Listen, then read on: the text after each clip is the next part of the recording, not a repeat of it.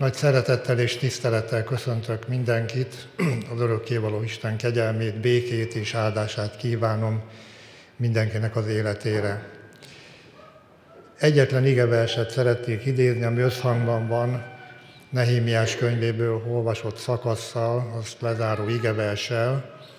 Fönnállva hallgassuk meg ezt az egyetlen igeverset, amely Pálapostolnak a Filippi gyülekezethez írt levelében van megírva, negyedik rész, negyedik versében, amit tulajdonképpen olyan jól ismert, hogy fejből is tudunk, én is így idézem, örüljetek az Úrban mindenkor, ismét mondom, örüljetek. Köszönjük, Urunk, hogy a Te igéd igazság, erő és hatalom egyetlen mondata meg tudja változtatni az életünket, és a Te szabad mindig színigaz. Soha nincs abban hamisság. Szeretnénk ennek az igazságnak az erejében járni, és az előtted való örömben megerősödni. Szólj hozzánk a Te igéddel, töltsd be Te lelkeddel bennünket. Amen. Foglaljon helyet a gyülekezet. Kedves testvérek, kedves gyülekezet, talán mondhatná valaki, hogy ma nem annyira az örömre van okunk, ha körülnézünk a világban, az onnan érkező hírekre tekintve, mely olyan eseményekről szól, amely bizonyos fokig lassanként mindenkit elér az egész világon. Ami nap mint nap árad is a hírekből, szomszédban lévő háború, ahol százak és ezrek halnak meg, és milliók menekülnek el az ország egyik végéből a másikba, vagy éppen külföldre. Aztán itt van ennek a hétnek a döbbenetes híre a törökország és szíriai földrengésről, az áldozatokról, a sebesültekről, mint tízezres nagyságrendű, és arról az áldozatos küzdelemről, amit a mentő csapatok folytattak, találjanak még ott a romok között élőket. Így gondolunk a baptista szeretett szolgálat munkatársaira is, akik hősiesen küzdöttek hogy kimentsenek még a romok alól olyanokat, akik életben találhattak. Döbbenetes hírek, mindezek. Már szinte el is törpül a világjárvány, ami legyengült ugyan, de nem tűnt el. Milliók haltak meg járványban, gyászolják őket szeretteik, akik átestek rajta, nagyon sokan post-covid tünetekkel küzdenek. És akkor még nem is szóltam arról, hogy ennek a következményei hogyan hatnak ki az egész világra, szinte mindenkit elérnek, háború nyomán való energiaválság, ezt mindannyian érezzük, vagy az infláció, ami szintén egyre följebb és följebb megy. És akkor még ott vannak a személyes gondjaink, az egyéni életünkben átélt megpróbáltatások, fájdalmak és szenvedések. Sokkal inkább az aggodalomról, a félelemről, a kétségbeesésről kellene szólni, talán mondhatná valaki, hogy jön ide most, hogy az örömről beszéljünk. Ha az Úr Jézus szavait fölidézzük, az utolsó időkre vonatkozóan, Máté Evangélium a 24. részében olvashatunk, akkor azt mondja, hogy fogtok hallani háborúkról és háborúknak híreiről, ezeknek meg kell lennie. Vigyázzatok, ne rémüljetek meg, mert ez még nem a vég. Éhínségek és földrengések lesznek mindenfelé, de ez, mind ez a vajúdás kínjainak a kezdete. Hát ez nem valami rózsás leírás annak a jövőnek, ami felé tartunk. De benne van az is, ne rémüljetek meg, és miért ne? Azért, ami az ének szólt. Mert van egy gondviselő Istenünk. Van egy olyan Urunk, aki azt ígérte, hogy veletek leszek minden napon a világ végezetéig. És nézzétek, hányszor és hányszor próbálta az ember megszüntetni a háborúkat. És milyen színig az az Úr Jézus szava. Minden békekötést azt mondták, soha többé háborút. Így ért véget a második világháború, és azóta több száz háború volt, most ahhoz hasonló pusztító háború zajlik. Nem tudta megszüntetni a bűneiben veszteglő emberiség, bár akarta volna, voltak ilyen elgondolásai újra és újra. Vagy hányszor akarta felszámolni az éhínséget, az éhezést. Afrikában majd még a sivatagot is öntözni fogjuk. És mégis az Úr Jézus szavai igazak, és teljesednek. De ő azt is mondta az övének, hogy azt szeretné, így mondta, hogy az én örömöm legyen bennetek, és ez az öröm teljessé legyen.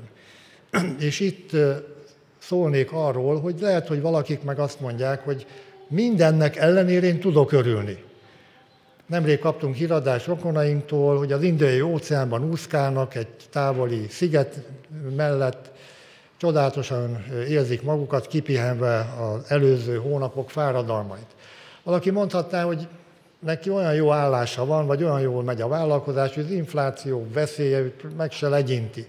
És sok minden nagyon rendben van, tehát tudok örülni. Mindennek ellenére, ami a világban van, és tényleg. És mi is elmondhatjuk, ha megállunk most, hogy igenis vannak kis és nagyobb örömeink, örülhetünk az Isten teremtett világának és mindannak, amit ő abban adott áldásul. Világi emberek még olyan dolgoknak is, amik mi hívők nem próbálnánk ki, a világ gyönyere és hívságai, és azt mondhatják, igen, tehát igen, öröm is van, és így meg lehet ragadni. De azt mindannyian tudjuk. Mindannyian, hívők és nem hívők egyaránt, hogy ezek az örömök, amik a világban találhatók, amit ebben a jelenlévő világban az ember megpróbál elérni és megragadni, azok ide, ideiglenesek. Mindenki vágyik a boldogságra. Szeretne tartós, valóban, hogy Pál írja, mindenkor való örömöt, és ha lehet, örök életet. De ezt emberi erővel nem tudja megragadni az ember, mert a bűn elszakította Istentől, és a szakadékot csak Isten tudta áthidalni, és át is hidalta. Mert ő az élet és a boldogság forrása. Mindenki tudja, hogy azok az örömök, amik emberileg érhetők el, ideiglenesek, ideig óráig valók, tűnékenyek. Ahogy Petőfi Sándor írja, akinek most emlékezünk születése 200. évfordulójára, az öröm az óceán kis gyöngye, mire felhozom, össze is töröm. Mennyi erőfeszítés történik, hogy valahogy elérni azt, amit szeretnék, és addig gyötrődik az ember, míg el nem éri, mert még nem vagyok boldog, de ha sikerül, akkor majd boldog leszek, és örülni fogok. És amikor eléri, akkor kiderül, hogy ideig, óráig való. Vagy azt az igazi boldogságot nem adja meg. Ahogy Pascal írja a nagy tudós, hogy egy Isten alakú űr van bennünk, amit csak Isten tud betölteni. Vagy Szent Ágoston írja, hogy nyugtalan a mi szívünk, Istenünk, mindaddig, amíg benned békét nem talál. És akkor itt a kérdés, hogyha ez így van, akkor Pálapostól miért írja azt, hogy örüljetek az Úrban mindenkor? Ismét mondom, örüljetek. Ez nem lehet egy szlogen plusztán, mondjunk valami jót, valami nagyot a filippieknek, mert aggódnak, mert félelmek között vannak, mert kétségek között voltak, mi lesz Pálapostól, mert Pálapostól börtönben volt. A börtönből írja ezt a levelet. És mi lesz velünk, amennyi támadás vette körül őket annak idején szellemileg. És ugye jön a házasság hete. És ma ebben a világban óriási támadás éri a házasságot, a családot. Mindazokat a bibliai értékeket, amiket mi vallunk. És hogyan jutottam erre a gondolatra, hogy erről az ígéről szóljak. Házasság hetejön nagyon jó programok lesznek, gondoltam, akkor arra buzdítok mindenkit, hogy azokat majd figyelje, vegyen részt, én akkor nem a házasságról fogok most szólni. És vissza ö, utalnék arra, amikor Kovács Géza lelkipásztor testvér gyász istentisztelete volt, amikor búcsúztunk tőle, akkor én elmondtam, hogy milyen üzeneteket helyezett a szívünkre annak idején, amikor 1995 október 29-én búcsúzott a gyülekezetünktől. Akik ott voltak, hallották, vagy ha nézték a közvetítést közületek, akkor emlékezhettek erre. Egyet idéznék most vissza, amit ő így mondott, hogy örüljetek az Úrban, ezt mondta a gyülekezetnek, mert az igazi kiáradó öröm teszi vonzóvá az evangéliumot. És erről kettőről szólnék. Egyrészt, hogy örüljetek az Úrban, Másrészt, ha pedig ez így van, akkor ez arra indít bennünket, hogy ezt az örömöt, az evangélium örömír. Adjuk tovább, a mi küldetésünkben eleben, elevenedjünk meg. Mi tudjuk persze a választ, hogy a kulcs szó az Úrban. Mert ha csak annyi, hogy örüljetek mindenkor, ez egy szlogen. Ez nem fog működni. Ki fog derülni, hogy minden öröm, amit az ember meg akar ragadni, kihull a kezei közül előbb-utóbb. De az Úrban, aki az Úrban van elrejtve, aki hozzá tartozik, annak a számára ez tartós öröm tud lenni. Mindenkor való öröm tud lenni, minden körülmények között való öröm tud lenni. És tegyük hozzá, hogy a Bibliában az öröm és a szabadulás, a szabadítás szorosan összetartozik. Elválaszthatatlanul összetartozik. Hadd idézem Anna Hálainékit, az Ószövetség magnifikátját. Örvendes szívem az Úrban, mert örülhetek szabadításodnak. Dávid hányszor és hányszor írja a Zsoltárok könyvből, hogy fölemeli a szabadulásért való poharat, örömmel ad hálát Istennek. Vagy Ézsajás 12.3-ban olvashatjuk, örvendezve fogtok vizet meríteni a szabadulás kútforrásából. Ha az új szövetségre térünk, amikor az Úr Jézushoz mennek a tanítványok, hogy Uram, még a gonosz lelkek is engedtek nekünk. Azt mondja az Úr, ne ennek örüljetek elsősorban, hanem minek, hogy a nevetek föl van írva a mennyben. Lukács 10-20. És amikor Pálapostól ír a rómaiaknak a 14. rész 17. versben azt mondja, hogy az Isten országa nem evés és ivás, hanem igazság, vagyis megigazulás Krisztus által, békesség, mert Isten megbékéltette a világot Jézus Krisztus által önmagával, igazság, békesség és szent lélekben való öröm, a szent lélek által való öröm, mert akik megtértek, újjászülettek, lakozást vett bennük a szent lélek, és ennek a szabadulásnak, szabadításnak az örömében, a megváltottak örömében járhatnak, mert ez nem függ a körülményektől. Nem függ a körülményektől. Gondoljunk arra a történetre, amikor a Szerecsen Komornyik, Etió főember, vagy az úrfordításban olvashatjuk, ezer kilométereket is megtesz, hogy elmenjen Jeruzsálembe. Egy gazdag ember, magas pozícióban, hírnévvel, elismert ember, aki művelt is, hiszen tudjuk, hogy megvette Ézsajás tekelcsét, és a görög fordításban olvasta. És aztán a vallás területén is Istenek tucatjai közül választhatott, és mégse volt boldog. Mégse tudott örülni, hiszen akkor miért tett volna meg több ezer kilométert, hogy ő hallott egy Istenről, a zsidók Istenéről, hogy valami többet tudjon meg erről, hogy talán ott megtalálja a választ. Zárójelben hadd mondjam, hogy a templomban nem találta meg. Azért ez fájdalmas. Amikor már hazafelé megy, hogy hát nem sikerült, nem tudom mi van, hát nem értem, és amit olvasok sem értem, és akkor jön Isten kegyelme, szeretete, odaküldi Fülöpöt, az evangélistát, aki Ézsajásból elindulva magyarázza az írásokat, Krisztusig vezetve őt, aki aztán ezt megismerve elhiszi, elfogadja, megtér és bemerítkezik, hiszen nyilván Fülöp erről is szólt, és úgy olvassuk, hogy tovább ment az ő útján örömmel. Mert itt találta meg azt az örömet, amit keresett addig, és sehol máshol nem ismerte meg. Vagy mondja egy énekünk, kerestem más felé az üdvömet, de szívem nem leli, az csak benned. És tovább ment az ő útján örömmel, és hirdetője lett az evangéliumnak, vagy alapítója az ottani Krisztus követő egyháznak. Tehát ezt kell érzékelnünk. Ez olyan öröm, amiről Pálapostól beszél, amiről ő a börtönből ír, amikor a filippiek aggódnak, és azt írja nekik, hogy én örülök, ha az evangélium hirdettetik, még ha színből is, de persze jobb, ha szívből. És a filippieknek szólt az először, hogy örömöm és koronám, vagy a negyedik részben, mint egy csúcspont, örüljetek az Úrban mindenkor, ismét mondom, örüljetek, mert ez az öröm ad erőt nektek. Az Úr előtt való öröm ad erőt, hogy hallottuk, ez egy régebbi fordítás, amit most én idézek a Nehémiás könyvéből.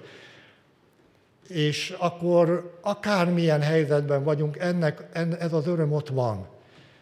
Persze vannak olyan élethelyzetek, hogy ez nem ugrándozó, viháncoló öröm, hanem a szív elrejtett békségében való csodálatos békesség és öröm.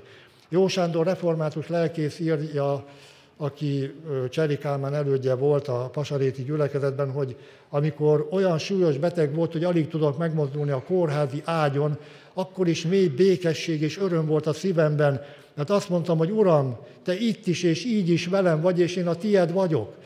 És szívszaggató volt számomra, hogy egy-két hét leforgás alatt előbb az édesapám, majd az édesanyám halt meg, írja. És mégis a ravatal mellett valami megmagyarázhatatlan, leírhatatlan békesség és öröm volt a szívemben, mert tudtam, hogy ők oda mentek, hogy lenni mindennél jobb, és én is oda fogok menni, mert a szabadulás bizonyosságában voltam, hogy Krisztus eltörölte a bűneimet, megszabadított engem, oda szegezte a keresztvára az engem terhelő adós levelet, és ez nem függ a körülményektől. Még a betegségben, a gyászban, a legnehezebb helyzetekben is ott lehet ez az elveszíthetetlen öröm, ami erőt ad nekünk arra, hogy a küldetésünket minél jobban betöltsük. Természetesen vannak olyan időszakok, amikor jóval könnyebb az élet útján haladni, amikor olyan csodálatos nyugalom vesz körül bennünket. És akkor miért ne ragyoghatna az arcunkról az öröm? Egy ének során, ez előttem hogy Géza bácsi éneket, a megváltva kezdetű éneket. Debrecenben annyiszor énekeltette, és úgy, úgy ragyogott az arca. Hát a gyülekezet is kisugározhatja, hogy idéztem ezt az örömöt. Hadd mondjam azt, és akkor itt ö, rátérnék arra, hogy buzdít bennünket. Ha egyénileg megszabadítattunk bűneinkből, kegyelmet kaptunk, Krisztusé vagyunk, el vagyunk rejtve benne, nincs kárhoztató ítélet azok ellen, hogy Krisztus Jézusban vannak. Ennek a csodálatos bizonyosságában élünk. És akkor a gyülekezetet alkotó, megtért hívők együtt, a gyülekezet is mondhatja, hogy van okunk örömre. Egyenként is, közösségileg is.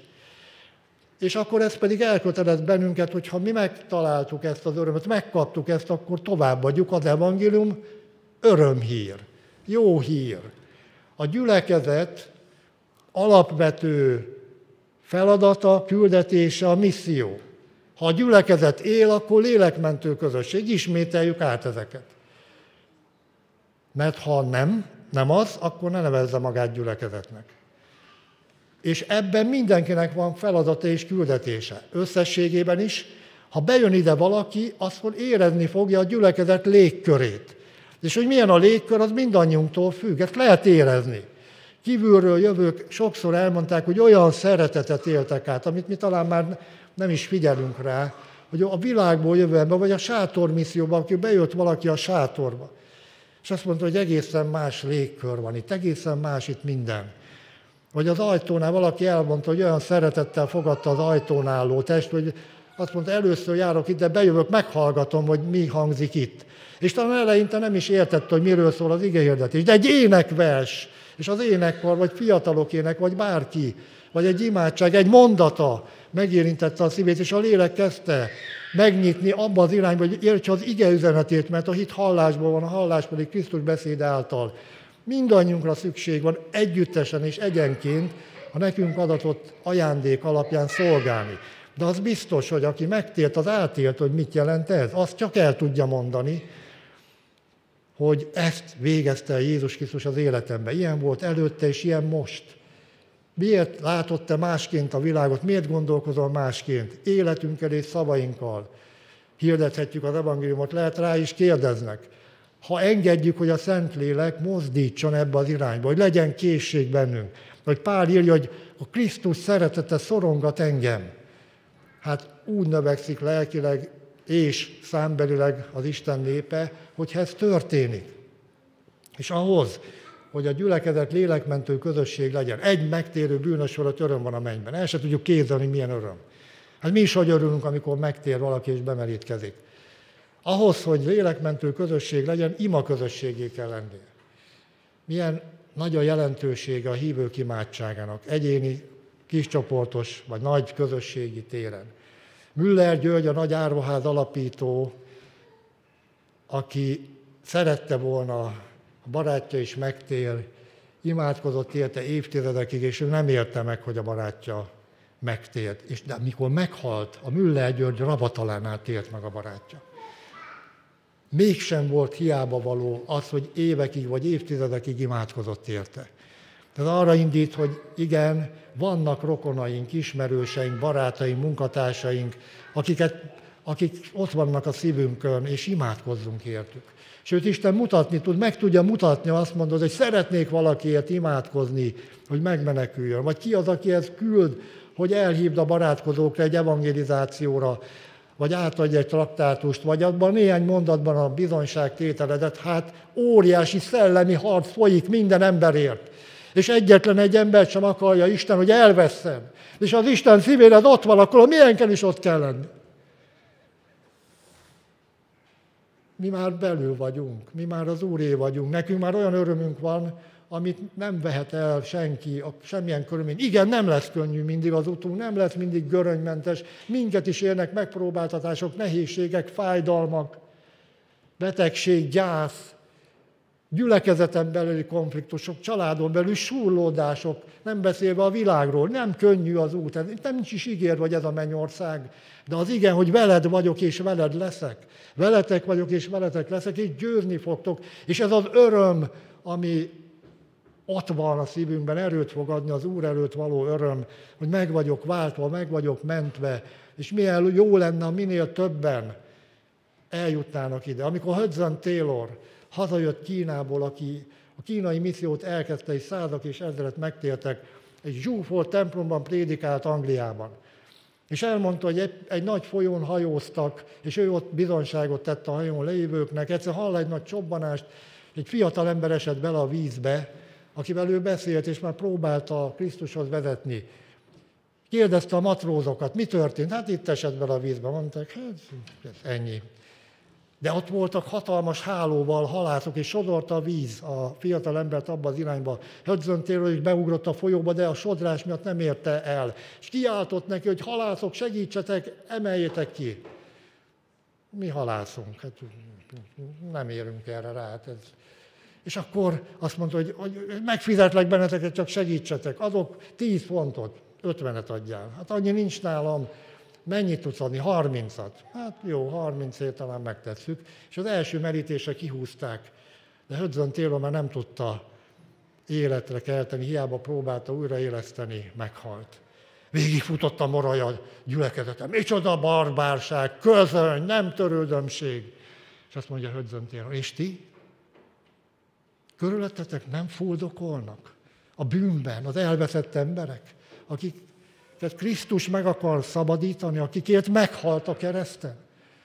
Nos tehát a gyülekezet alapvető feladata a misszió. Ha él a gyülekezet, akkor lélekmentő közösség. És hogy lélekmentő közösség legyen, ahhoz ima közösségé kell lenni, és szeretet közösségé. Mert ez a szeretet hat, sugárzik, ahogy mondták az első keresztényekről. Nézzétek, mennyire szeretik egymást. Hálás vagyok Istennek, értetek annyi év és évtized alatt tapasztaltam mindig azt a szeretetet, ami ebben a gyülekezetben van. Azokért a kapcsolatokért, ami, ami összefűz bennünket. Ezeket azért mondom el, mert tudom, hogy ismerjük ezeket, de mégis meg kell eleveníteni magunkban, föl kell elevenednünk, hogy Péter apostol írja, hogy emlékeztetéssel ébrezgetlek titeket, hogy ezt a küldetést folytatni kell, ezt végezni kell, amíg tart a földi életünk, amíg tart a küldetésünk, Isten megtart egyénileg, gyülekezetileg, mert egyszer le fog zárulni, le fog zárulni a kegyelmi idő. Vagy úgy, hogy eljön az Úr Jézus, vagy úgy, hogy valakinek lesz, a föld élete ér véget. És ahogy Spurgeon mondta, a hitetlennek mindig rosszkoljon a halál, mert ha nem ragadta meg a kegyelmet, akkor a kárhozatra jut. Hívőnek pedig, amikor eljön az Istentől rendelt küldetése lezárul, akkor ő oda megy, ahol lenni mindennél jobb. A mi távlatunk az örökké valóság, és megint hadd mondjam, hogy életünk legszebb része még előttünk van. Tehát testvéreim, örüljetek az Úrban mindenkor. Ismét mondom, örüljetek amikor ezt Pál írja, és a Gyökösi Bandi bácsi a Filippi levélnek a címét adja, mégis öröm. Mindannak ellenére, ami körülvesz, ami hat, amilyen hírek jönnek, amiket átélünk, mégis öröm az Úrban. És ez, ami a körülményektől nem függő öröm, amit most szeretnék a szívetekre helyezni. Hogy igen, akármi van, gondoljatok erre. Mert a Szentlélek föl akar emelni, fölébe akar emelni a gondoknak, a kétségeknek, az aggodalmaknak, hogy hálával magasztaljuk a mi Urunkat, hogy ilyen örömöt adott, ami tartós, elveszíthetetlen, és az ő ígérete szerint majd el fogjuk érni az örökké valóságból, a teljes boldogságot a mennyországban, amit adjon meg az Úr mindannyiunknak, és még azoknak is, akiket elérhetünk az evangéliummal, hogy megtérjenek és elfogadják az Úr Jézus kegyelmét. Amen.